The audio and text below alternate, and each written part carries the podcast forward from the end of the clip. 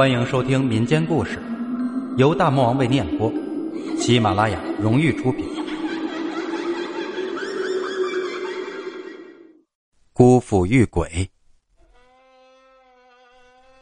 渔网里竟然是一个死小孩死小孩在作祟。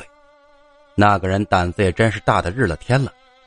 他从老窑坑上来之后，什么话都没说，拿起渔网里的死小孩就往地上摔。嘴里大骂：“我日你老母！死了还敢出来作怪！老子今天把你烧成灰，看你还怎么作怪！”他把死小孩从地上拿起来之后，重新放进渔网里，在附近的农田里就近找了一些柴火，用火点燃给烧了。柴火噼里啪啦的燃烧着，隐约中听到了小孩凄厉的哭叫声。没过一会儿就安静了。等柴火熄灭了。死小孩烧成了灰，两人这才离开。姑父说完了这个事儿之后，点燃了一根烟，深深的吸了一大口，吐出了浓浓的烟雾，接着说了另一件遇鬼的事儿，也是姑父年轻的时候，还在镇上的砖厂上班的年代。那一年秋天，有一天夜里下大雨，姑父晚上由于被领导安排加班看管砖坯，一直到深夜有人换班才回家。那天夜里，雨下得很大很大，就像一桶水从天上倒下来一样，风呼呼的刮着。姑父又冷又饿，穿上雨披，连矿灯都没有打，摸着黑骑着自行车就往家赶。那个年代没有路灯，路也不好，乡间的土公路，公路边也没有人家，只有一些农田和白杨树。姑父冒着大风大雨，骑着车快到码头大桥的时候。远远的看见，桥上坐着一个人。当时姑父心里想：这大风大雨的夜里是谁呢？为啥大半夜的在桥上坐着？姑父此时心里想到了脏东西，有点害怕了，硬着头皮骑到大桥边的时候，才看清，北边的桥墩上坐着一个女人，大半夜的全身红，红衣服、红裤子、红鞋子、红雨伞，低着头，手里拿着一本书。姑父朝那个女人喊了一句：“你是谁呀？怎么大半夜坐在桥上呢？”那女人没有回话。姑父又喊了几遍，那女人还是没有回话。姑父心里想：这女人别是想不开来寻死吧？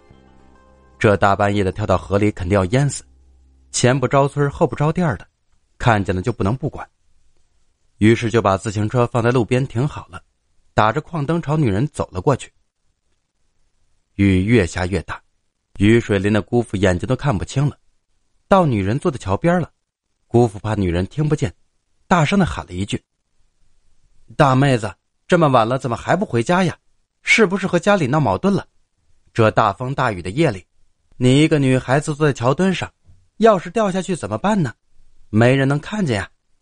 听大哥一声劝，赶紧回家吧。”说着。姑父就把矿灯往那女人手里递过去，那女人始终没有说一句话，一直都是一个姿势，打着伞，低着头，手里拿着一本书。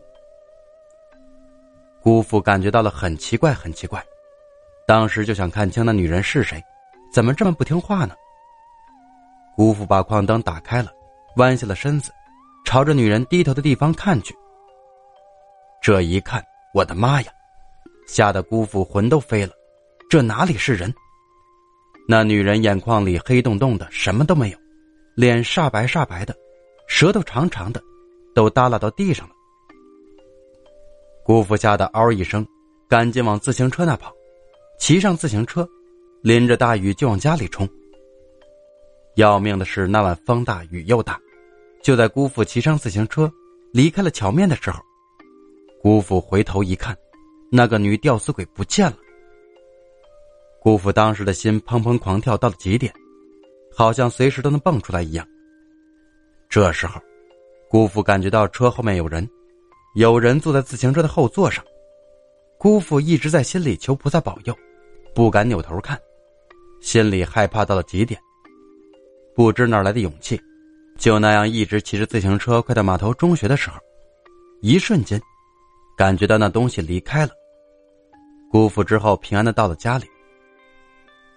我当时听他说到这里，心里在想：如果换成是我，我肯定会直接就晕过去。姑父的胆子还是挺大的，还敢走下去和吊死鬼说话，还敢看吊死鬼的模样。后来没过几天，姑父就听说了码头中学里有个女教师因为感情问题上吊自杀了。死的时候就穿着红衣服、红裤子、红鞋子，旁边还放着一把红雨伞和一本书。